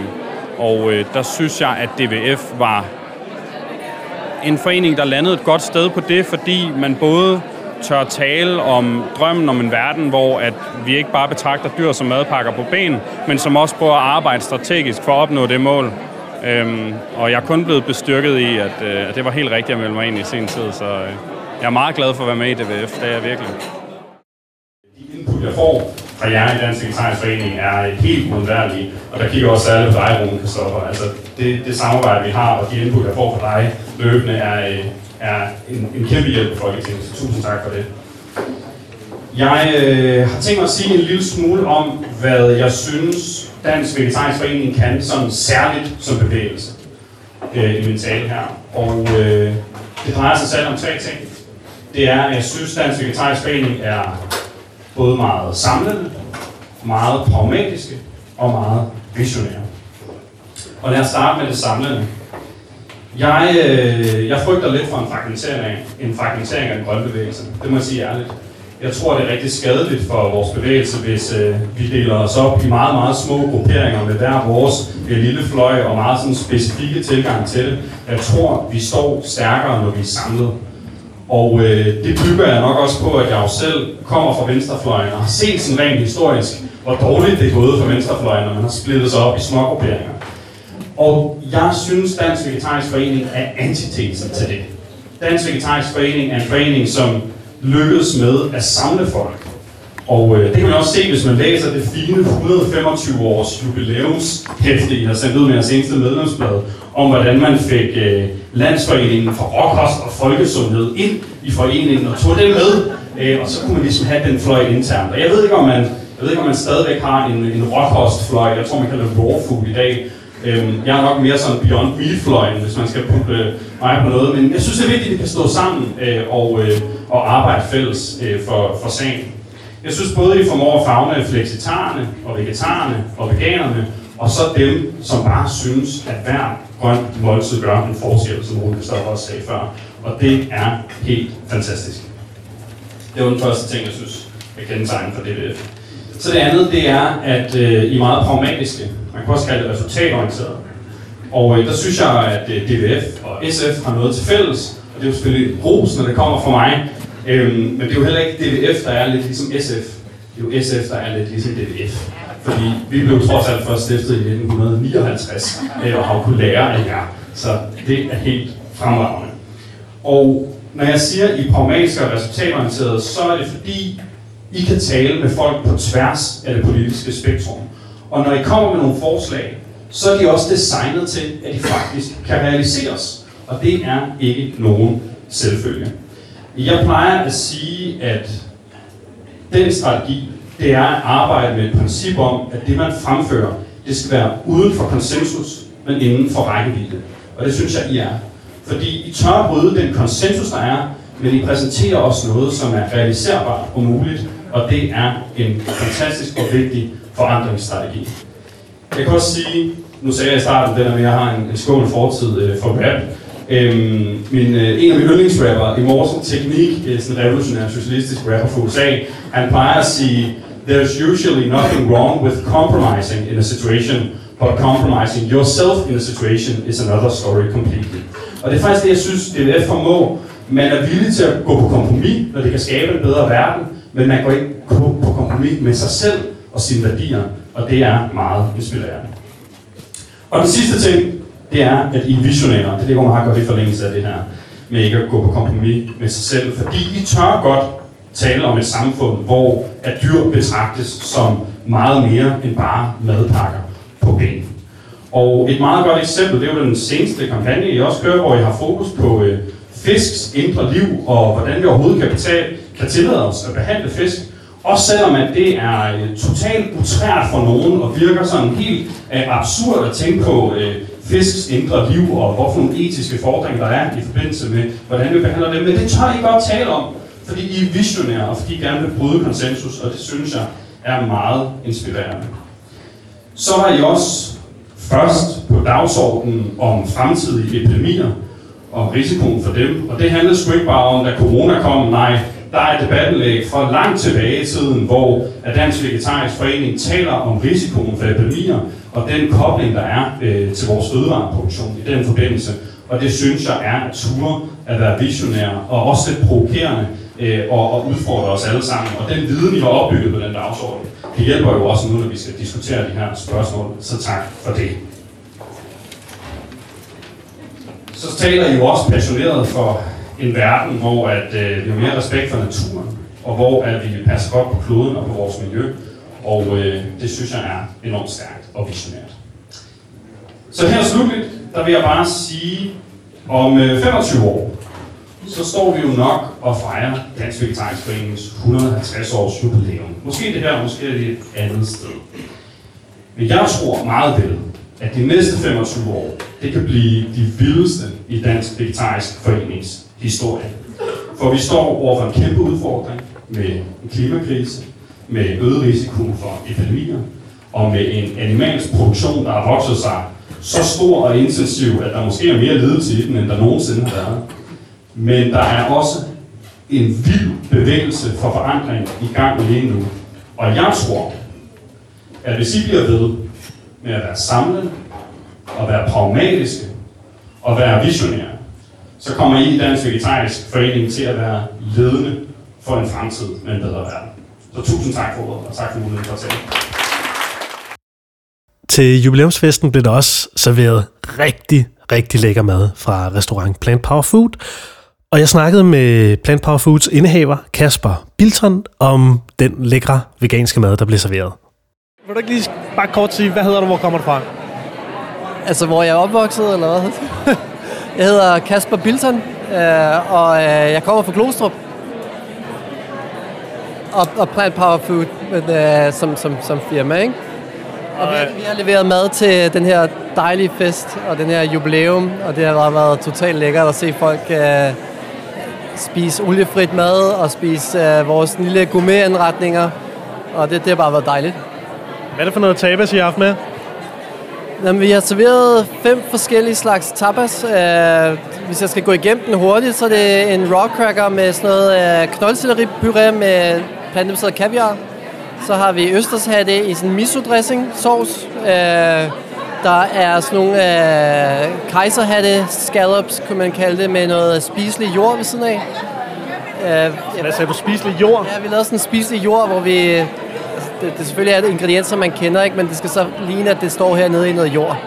Øh, men egentlig lavet af, af noget rugbrød og nogle af og dehydreret øh, oliven og, og merian og, og sådan lidt forskelligt. Øh, så har vi vores rispapirsruller, som er babysalat med øh, tahindressing, og øh, der er sådan en... Øh, der er avocado og syltet marineret rødløg indeni, og så på toppen af den er der også noget af sådan sojaperler med karse.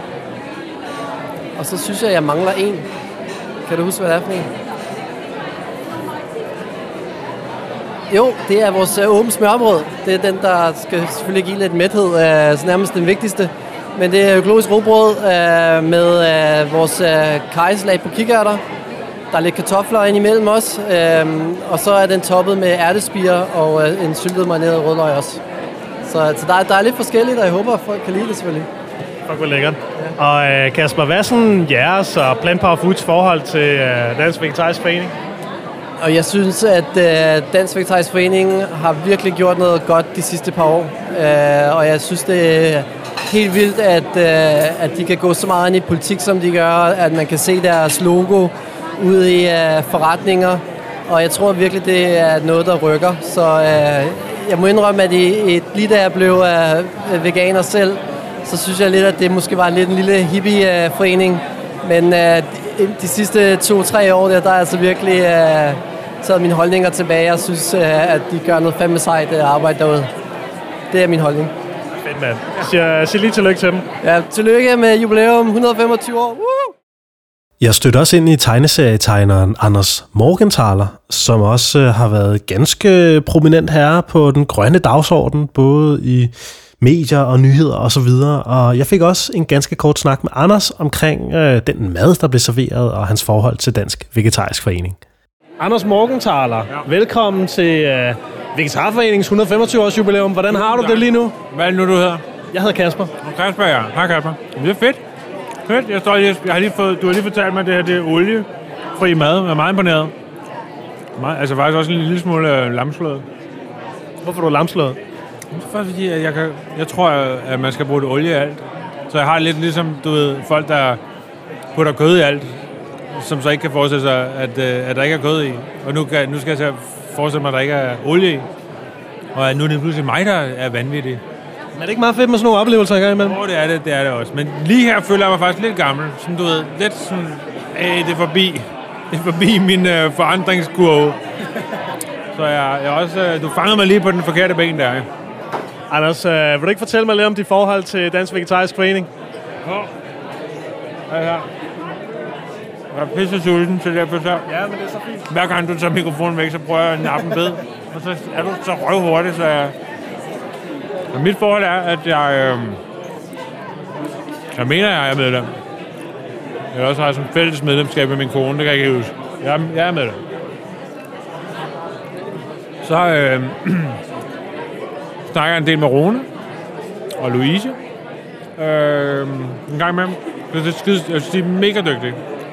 Altså, det er sådan helt absurd, hvad, hvad en organisation, der ikke har nogen penge, eller næsten ikke har nogen penge, og altså, men ligesom har så stor indvirkning, ikke? Altså, det, det er Landbrug Fødevare pakket ned i fire mennesker, ikke? Det synes jeg er helt vildt. Det synes jeg bare er helt sindssygt. Og jeg, hver gang jeg læser en af de der rapporter, eller bare en af de der studier, der kommer ud, må jeg godt nævne et studie, jeg fik sådan en vild oplevelse af. Om det er, fordi jeg er medejer af sådan nogle startup inden for fødevare og sådan noget, ikke? Og så tror jeg nok, det var jer, øh, Dansk øh, Vegetarisk Forening, der sendte sådan en ting ud, der handlede om bare, hvordan du... Øh, altså, i, hvad hedder det, hvordan man, øh, hvad hedder det, øh, i tale sætter vegetarisme i menukort. Altså, hvordan skal, du, hvordan skal du sætte det op i et menukort? Og de havde fundet ud af, at hvis man lavede den her sætning, så faldt øh, salget af vegetariske produkter 90%, men hvis du lavede den her sætning, så blev det 50-50. Det var fandme en vild oplevelse, og den har jeg virkelig brugt meget. Øh, og sådan nogle ting der, synes jeg bare er helt sindssygt, at øh, sådan en forening kan give, ikke? Så jeg har meget, og så har jeg lige lavet en plakat til, men meget, meget, en fræk plakat. En fræk plakat har jeg lavet. Fedt. Og Anders, vil du ikke sige uh, stort tillykke, og har du andet at tilføje? Nej. Uh, kæmpe tillykke. Bliv ved. Det bliver, det, det, bliver, det bliver the place to be, som man siger. Det bliver indklub, det bliver indgirl, det er indgirl, det bliver stedet. Folketingspolitikeren Senia Stampe fra Radikale Venstre holdt også en tale, og her vil I høre et kort uddrag fra hendes tale til jubilæumsarrangementet. Jeg tror, I var ret heldige overhovedet at få lov til at komme ind på Christiansborg øh, til et møde med mig, fordi det bedste, jeg har gjort for mig selv de sidste år, det er at lære at sige nej. Nej, nej, nej, nej, nej til alle mulige, der kommer og vil prakke mig alt muligt på og have penge og alt muligt. Men jeg tror, det der pidede mig, det var, at øh, vi jo lige havde været valgkamp, og jeg havde været rundt på alle de der gymnasier. Og de der unge der, det øh, kom jo fuldstændig bag på os. Jeg tror, det var dem, der skabte klimavalget. Øh, når vi stod derude på gymnasierne, så spurgte de jo, Nå, hvad vil I så gøre for, at øh, vi flyver lidt mindre? Okay, det var jo ikke vant til at blive stillet spørgsmål på den måde, vel? Der er mere at være sådan om, hvordan får I så folk til at acceptere, at de altså ikke øh, tage, kan tage på, øh, på øh, en-dagstur til Thailand hver jul og Bum Bum. Og det andet spørgsmål, vi også fik rigtig mange gymnasieelever, det var jo, hvad vi gør, for at du spiser mindre kød. Og øh, jeg må bare sige, at det der klimavalg, øh, jeg tror først og fremmest, det var et klimavalg, fordi et valg foregår så meget ude hos de unge, og fordi at vi var rigtig mange politikere, der simpelthen bare fik en rutsjetur i den der valgkamp. Vi vågnede bare op til en anden virkelighed. Det er nødt til at sige. Altså de der ture rundt på gymnasiet, nu er jeg sgu også blevet lidt ældre, jeg er blevet 42, så det var det første valgkamp, hvor jeg var over 40, og jeg blev nødt til at sige til mig selv, at jeg ikke mere var ligesom eleverne, men jeg var mere ligesom lærerne. Og så står der panelet og får de der øh, udfordrende spørgsmål for nogle unge, som bare har overhalet os indenom og er lysår foran os. Og man bare tænker, det kan sgu ikke passe. Vi er landets progressiv parti, og jeg har ikke svar på det her. Så øh, Rune Stoffer, du skrev til mig, så tænkte jeg, okay, det er manden, der skal lære mig, hvordan vi går foran, øh, i det mindste øh, på siden øh, af de unge. Og øh, det var et fantastisk møde. Øh, jeg anede ikke, at øh, fødevare fyldte så meget i hele klimaregnskabet. Jeg havde sagt ja til at blive landbrugsordfører. Det var der sådan lidt en omvej til. Det var fordi, jeg pludselig havde fundet ud af det der med en, øh, en biodiversitetskrise. Det var skide interessant med skov og natur, og også et miljø, og så var der jo ikke nogen andre radikale, der gad at have det der landbrug, og så tænkte jeg, om for fanden, hvis vi skal ind og stramme på skolen med kvælstof og så videre, så er det jo landbrugspolitik. Og så kom det der fødevare med, og så havde jeg det møde med dig. Og øh, det var bare en kæmpe øjenåbner for mig. Det bliver jeg nødt til at sige. Og det er jeres allervigtigste opgave, stadigvæk, ud over at levere konkret input til os, som vi virkelig har gjort. Og det vil jeg vende tilbage til. Men det er jo at give folk den øjenåbner, som I gav mig den dag. Og da I forlod mig den dag, så var jeg en politiker, der havde fået en mission. Og det vil jeg bare sige, det er den fedeste følelse, når man er politiker. Det værste, det er, når man sådan nogle gange ikke rigtig finder ud af, hvad fanden brænder jeg for, og hvor, hvor er der en dagsorden, som har brug for mig, og hvor min stafet. Da du gik ud for det rum, da I gik ud for det rum, der tænkte jeg, hvad fanden sker der i det her land? Hvad sker der i den her verden? At vi ikke fatter, hvor stort et klimaaftryk fødevarer har. Vi taler ikke om det, det fylder så utrolig meget. Og siden har det fyldt sindssygt meget mit arbejde med landbrug. Det har helt klart været den store brændende fakkel, den store mission i mit arbejde. Det er at, at omstille eller udvikle, vi skal sige lidt pænere, dansk landbrug fra primært at være animalsk til at være plantebaseret. Og, øh, og det har vi jo gjort i landbrugsforhandlingerne, og det har vi ikke mindst gjort på grund af helt konkret input fra jer. Ej, hvor er god at holde sig til den her. Øhm, fordi at øhm, meget af det sagde du jo selv. Meget af det, jeg egentlig tænkte, jeg ville sige til jer, det sagde du selv i din tale. Ole, fordi I er sindssygt gode til to ting. Nej, I er sindssygt gode til mange ting. Men de to ting, jeg gerne vil fremhæve jer, det er, at I er sindssygt gode til at give folk den her øjenåbner, drive en dagsorden, skabe en meningsdannelse, men på en positiv og ikke splittende måde. Men I er også sindssygt gode til at skabe resultater. Og det vil jeg bare sige, det, det kan godt være nogle gange svært, det ved jeg i hvert fald som politiker, at det der med at være meningsdanner, hvis man virkelig vil brage igennem i den offentlige debat, sætte, sætte en dagsorden, øh, jo, på nogle områder, så kan det føre direkte til indflydelse. På nogle områder, der sker også det modsatte. Altså, at jo mere man brager i gang igennem, jo længere får man også på en eller anden måde taget sig op i et træ eller helt i et hjørne, for jo længere ryger man væk fra indflydelse.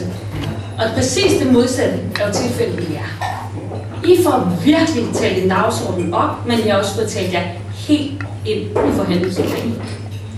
Og jo ikke kun gennem øh, den øh, magenta glaskål, den grønne glaskål, men jo også de borgerlige partier. Øhm, og øh, der vil jeg bare sige indimellem, så er der tænkt, hvad fanden er det på hold sammen, eller hvad? Altså, øh, han taler pænt til os, alle dem, som jeg synes er mega langsomme og sløve og så videre, så videre. Men det er jo det, der er hemmelighed øh, bag øh, jeres succes. Det er jo det der med at kunne tale til en dagsorden, en evigt konstruktiv, give folk en øjenåbner. Vi er i virkeligheden bare at give dem noget facts. Man behøver ikke have meget store armbevægelser eller skingre ord osv., osv. Men bare facts, det er nok til at give folk den øjenåbner, der skal til for adfærdsændring, og at man kræver handling. Og så er I også sindssygt gode til at være operationelt konkrete.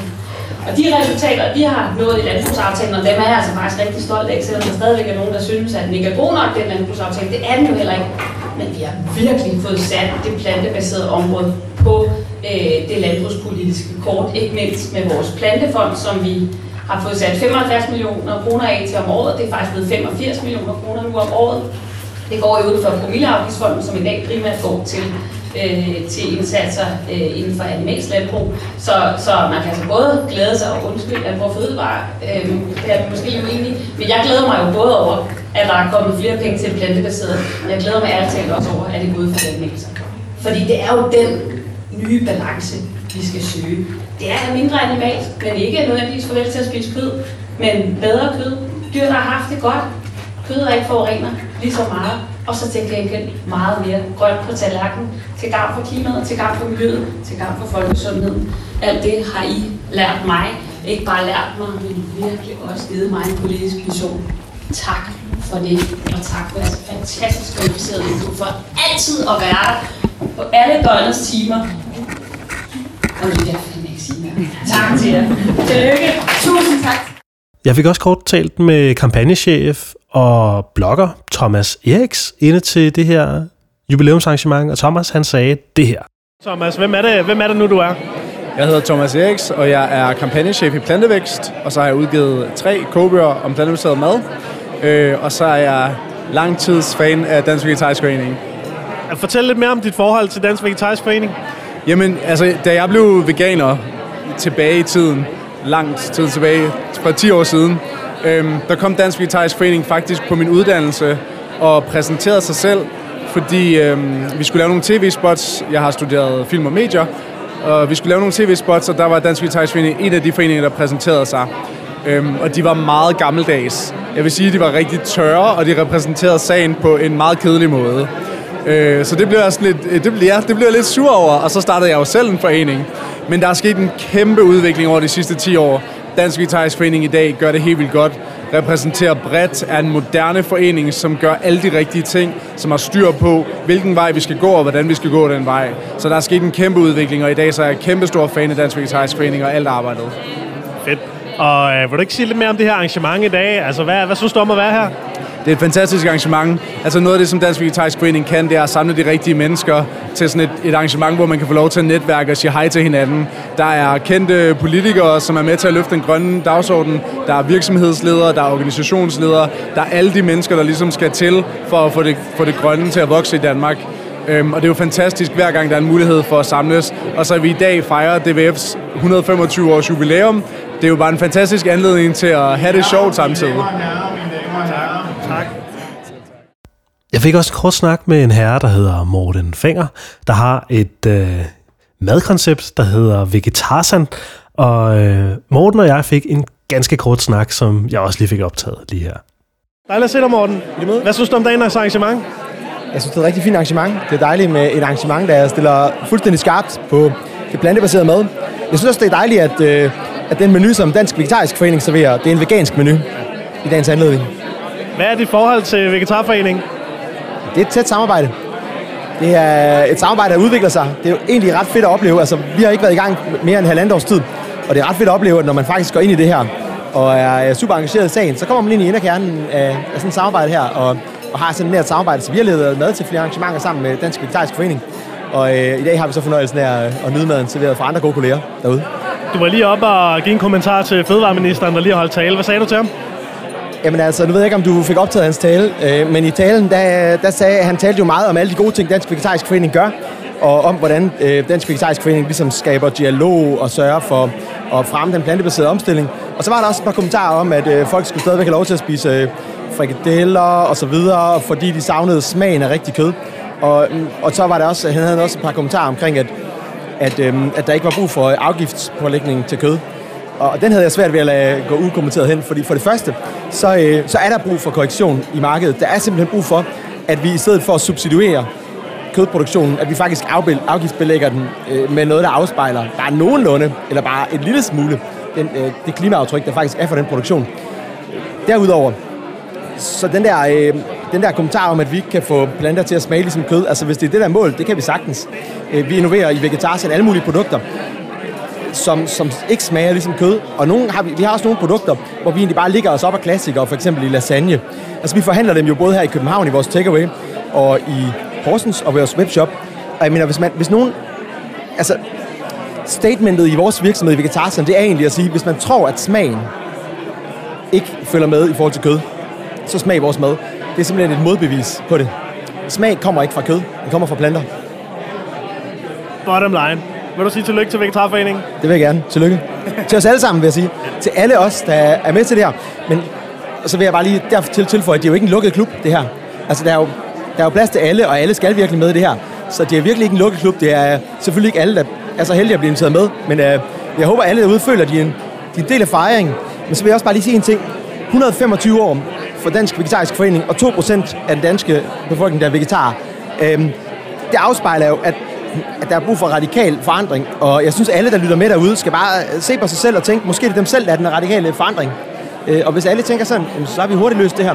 Et af de bedste eksempler, jeg kan lide på, på den plantebaserede omstilling, det er det her eksempel med, at hvis vi egentlig tager det hypotetiske eksempel, at vi alle sammen stopper med at spise kød og animalske produkter, så kan vi klare os med en fjerdedel af landbrugsarealet. De resterende 75 procent kunne vi lægge brak og plante skov. Det kunne absorbere 80 procent af den CO2, vi nogensinde har udledt, og dermed løse 80 procent af klimaproblemet så har vi ligesom lidt tid til at løse de sidste 20% af problemet, mens vi bokser med andre ting, som er meget større. Så der findes en silver bullet, og det er plantebaseret mad. Den tidligere direktør i Hanegal og nu stifter af virksomheden Organic Plant Protein, Ulrik Kern Hansen, holdt også en tale til jubilæumsfesten, og den lød sådan her. Tak til dig, Ole, for at få ordet. Jeg vil ikke bruge tid på at fortælle, hvor godt jeg synes, I har gjort det det er der så mange andre, der har gjort. Men jeg vil måske lige øh, løfte en lille pegefinger og sige, I har gjort det så godt, at nu er I nået et vendepunkt. Vi går ind i en ny tid, hvor jeres berettigelse kræver nogle andre indsatser, end det I har gjort hidtil. Fordi denne her omstilling til mindre kød og mere plantebaseret, den kommer til at ske uanset hvad vi gør her i lille Danmark uanset om vegetarisk forening lukker ned, og uanset om Liberale Alliance får flertal i Folketinget, så kommer det til at ske. de kræfter, der er i gang, de er enorme. De er selvfølgelig også vigtige. Det er selvfølgelig derfor, de er så stærke, de kræfter, vi ser internationalt. Jeg vil trætte jer med lidt tal og lidt faktuelle ting, til forskel fra, øh, hvad, hvad I måske hidtil har oplevet, øh, og og lidt kedeligere, men alligevel måske alligevel interessant for nogle af jer. World Economic Forum de lavede en prognose for, for det halvandet år siden, og der forudser de, at i 2040 vil det almindelige kød kun udgøre 40 procent af den samlede globale forsyning af proteiner til fødevarer, altså under halvdelen. Det betyder så også, at over halvdelen øh, er andre typer af proteiner. Og det, der er rigtig spændende, det er jo så, øh, hvad det skal være for nogen. Det er jo ikke sikkert, at det bliver det der med ærter, vel? Det kunne være, at det blev øh, stamcellekød, eller noget, som har en karakter af den fordel det nu. Men øh, i hvert fald, alternative proteiner, det er nu det største vægtområde inden for fødevare. Og forskere og en store industrier, øh, både i Danmark og rundt i verden, de arbejder nu på højtryk på at udvikle løsninger. Nogle fordi de synes, der er behov for dem, andre fordi de har fået øje på, at det er der pengene ligger. Det gælder formentlig både forskere og øh, industrier.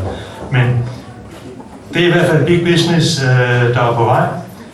Det er også, synes jeg, man, man, man kan se, når man kigger rundt, det er, at der er ikke ret mange, der bekymrer sig om øh, andet end at lykkes med deres projekt. De bekymrer sig knap så meget om, om de hensyn og de principper, som vi kender fra økologien, som jo fagner noget bredere end for eksempel bare at producere mindre kød og reducere klimaaftrykket. Men øh, hvad er det så, vi selv ønsker, der skal ske? Og hvilke løsninger er realistiske? Jeg har fået fem minutter, så jeg kan jo ikke komme vidt omkring i, i det univers, der er ved at udvikle sig. Men jeg kan sige lidt om bælteplanter, som øh, mange har nævnt. Det bliver en del af fremtidens løsning. Spilplaner kommer til at spille en vigtig rolle, alene fordi de er gode til at producere proteiner, som er velegnede til føde, ikke bare til grise, men også til mennesker. Men bare inden for det her område med bælteplanter, der har vi jo allerede nu vidt forskellige bud på, hvordan fremtiden skal tegne sig. Lad mig prøve at beskrive de to øh, yderpunkter, vi kan se lige nu. På den ene side har vi dem, der elsker naturlig og god mad, og som taler for, at nu skal vi lære at elske bælgeplanterne, og nu skal vi lære at lave mad fra bunden, og det bliver så fantastisk for dem, som synes, det er sjovt. Øh, der er sikkert også en hel masse andre, som overhovedet ikke orker øh, den vej. Øh, men man kan sige, at den position, det er jo den position, som øh, nu bliver en lille smule kritisk, som jo primært har været taget i øh, Vegetarisk Forening og i Økologisk Landsforening. Stort set alle aktiviteter der her har handlet om at lære at bruge bælgplanter i den naturlige form. Den anden grøft, den anden yderlighed, den finder vi i den store fødevareindustri øh, ude i verden, som nu investerer massivt i store fabrikker, som skal producere proteinisolater, som så efterfølgende kan være det protein, som indgår i en masse forskellige fødevarer. Et par konkrete eksempler. I Frankrig har vi Roquette, øh, verdens største, eller i hvert fald en af de største distributører af ingredienser til fødevareindustrien. De er ved at være færdige med at investere 3 milliarder i en fabrik i Kanada, som skal producere ærteproteinisolat. Og de er helt sikre på, at de kan sælge det, og det skal også sælges på, på, på det økologiske marked, hvor de blandt andet forsyner Beyond Meats europæiske produktion af, af deres øh, blandebøffer. Det er isolater, de finder der. Øh, et andet eksempel mere lokalt er øh, øh, hernede i, over i Midtjylland, er det jo ved Hedensted, hvor et konsortium i samarbejde med nogle hollænder, der hedder Meluni, er i gang med at investere 300 millioner i en uh, fabrik, som skal producere proteinisolat igen, altså proteinisolat, men i det her tilfælde baseret på uh, proteiner fra hestebønder. Og hvad kan man så sige om proteinisolater? Ja, man kan sige, at det er, det er uden tvivl en effektiv løsning for fødevareindustrien, men vi ender med nogle produkter, som er ekstremt højt forarbejdet og meget, meget langt for de mere naturlige fødevarer, som de fleste af os nok i virkeligheden ville foretrække. hvis vi overhovedet får en valgmulighed, og hvis vi overhovedet kommer til at vide, hvad det er, vi kommer til at spise. For jeg skal garantere for, at fødevareindustrien de er gode til at kamuflere, hvad de laver, og hvad der, hvad der ligger forud for produkterne. Øh, faretegnet, det er, hvis ingredienslisten er meget lang, og antallet af tilsætningsstoffer er meget lang, øh, så tror jeg, man skal lige øh, tænke sig om en, en ekstra omgang. Når jeg nu har fået ordet, så vil jeg så også lige nævne vores, vores egen virksomhed. Det seneste skud på stammen, Organic Plant Protein, her arbejder vi jo også med ærter og, og hestebønder. Men til forskel fra historien om øh, isolaterne, øh, så bruger vi proteinerne, øh, eller vi tilvejebringer proteinerne på en anden måde, som er en meget mildere øh, forarbejdning, som ødelægger de naturlige egenskaber i, i proteinerne fra ærterne og hestebønderne meget mindre, og som har alle kostfibrene med i, de, øh, i det proteinkoncentrat, som vi så arbejder videre med. Overordnet kan man sige, at, at procesforløbet her svarer til at, det, vi kender fra pasta. Man laver et mel, et fint mel, og, og så kommer det igen en proces, som ligner en, en bageproces. Min afslutning skal være mit ønske for Vegetarisk Forening. Det er jo det vigtige i dag. Hvad skal der ske fremover, Ole Kristoffer? Øh, jeg har tre ting, som jeg synes er vigtige for jer at, at fokusere på. Øh, en af de vigtigste opgaver for mig er, at Vegetarisk Forening løser opgaven som et videnscenter. Jeg er jo godt i gang med initiativet allerede, men som et videnscenter og en kritisk stemme i forhold til alle de mange alternative proteiner, som er under udvikling. Det er virkelig svært at få indblik i, hvad fanden der sker og hvad der er på vej. Men skal vi som almindelige forbrugere have en mulighed for at have en mening om det her, og politikerne for den sags skyld også, så skal vi vide, hvad der sker. Og, det ville være fantastisk, hvis for eksempel Planbaseret Videnscenter øh, vil prøve at løfte den opgave. Jeg håber virkelig, at I får nogle penge, så I kan ansætte nogle folk, så I kan, kan løse den opgave. Det vil, det vil ligge et rigtig godt sted der. Øh, den næste vigtige opgave er så at få kommunikeret den her viden til verden omkring, til forbrugerne og, og til politikerne, øh, så de har et oplyst grundlag at have en mening om tingene på. Og det sidste punkt, og det er ikke mindst det vigtigste punkt for mig, for ligesom ham der Mikkel Hindhed, så har jeg noget på hjertet. Og noget af det, jeg har rigtig meget på hjertet, det er at, at tænke i økologi og fastholde de, man kan sige, den måde at se øh, fødevareproduktionen på i, i principper. Jeg tænker ikke sådan på EU-reglerne, sådan skåret ned i detaljer. Men, men alle de hensyn, som ligger indbygget i økologien. Og mit tredje øh, ønske til jer, det er, at Vegetarisk Forening fortsat vil gøre en stor indsats, som jeg har gjort i de senere år, en stor indsats for at tale for, at produktionen i det primære landbrug i hvert fald i videst mulig omfang bliver baseret på økologiske principper. Og det er nok i virkeligheden det, som jeg ser som allermest vigtigt, fordi økologien er den bedste sikkerhed for, at vi bevarer jordens frugtbarhed. Og det er på den lange bane helt afgørende for, at vi kan blive ved med at producere fødevarer. Tak for ordet. Aftens sidste tale blev holdt af sekretariatchefen i plantebranchen, Frederik Massen. Og Frederik Madsen, han havde det her at sige til Dansk Vegetarisk Forenings jubilæumsfest. Er, er det ikke et problem at kalde det en mælkebøtte i forhold til mælken, men mor man gerne det det hele taget? Ja, øh, kære alle, øh, stor tak for indbydelsen øh, til at være med i dag, og endnu en gang, og endnu, endnu større tak for at få lov til at sige et par ord. Øh, der er en plantebaseret tsunami, som skyller ind over verden. Og øh, trods de store diger af kødbjerge, som vi har her i Danmark, som vi forsøger på alle mulige måder at holde den her tsunami ude, at undgå det nye, så pipler det frem alle vegne. Det spiger og gror. Der er en politiker, der forudser at det at spise en stor bøf om 40 år vil have samme status som rygning i dag.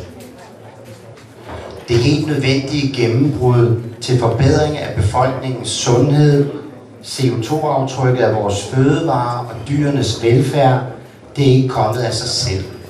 Mange gode kræfter har arbejdet på sagen, målrettet og konsekvent, men ingen som Dansk Vegetarisk Forening gennem øh, 125 år.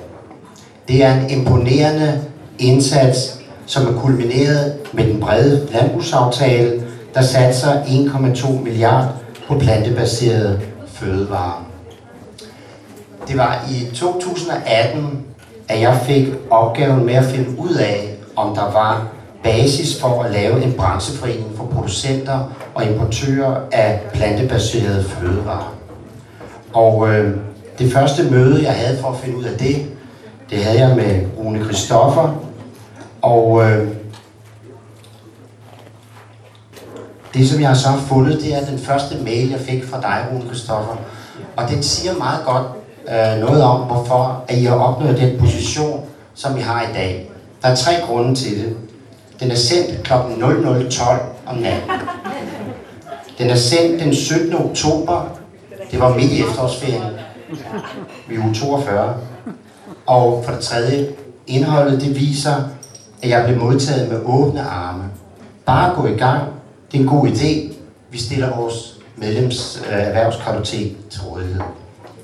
Og øh, resultatet det var, at vi kunne samle 18 virksomheder ved det stiftende møde, og det var udelukkende baseret på jeres medlemskartotek.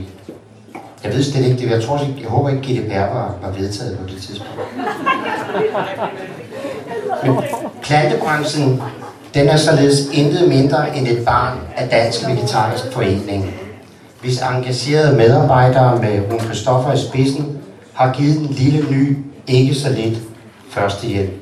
Vi på alle måder udvise vilje til samarbejde, dele viden, lægge kræfter i opgaver, vi ikke selv magtede, åbne døre til nye og vigtige interessenter.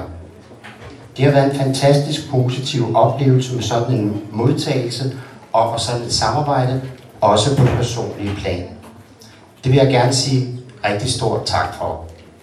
Og i det hele taget, så vil jeg gerne sige til alle de grønne organisationer, som jeg har lært at kende som led i det her samarbejde, jeg er dybt imponeret over jeres indsats og jeres engagement og jeres viden for uegennyttigt og for små midler at arbejde for det, I kæmper for.